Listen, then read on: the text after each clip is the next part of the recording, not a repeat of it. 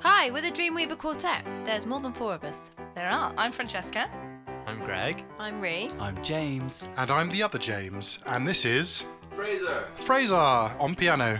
We do a live show where we take people's dreams that they've written down and uh, we do a musical based off their dreams. We get them up on stage and we ask for some details about their dreams, names, locations, feelings, anything like that, and we kind of garner some good information. Yeah, and then we get some information about their waking life as well, like who they are, what they do for a living, perhaps, or who they live with.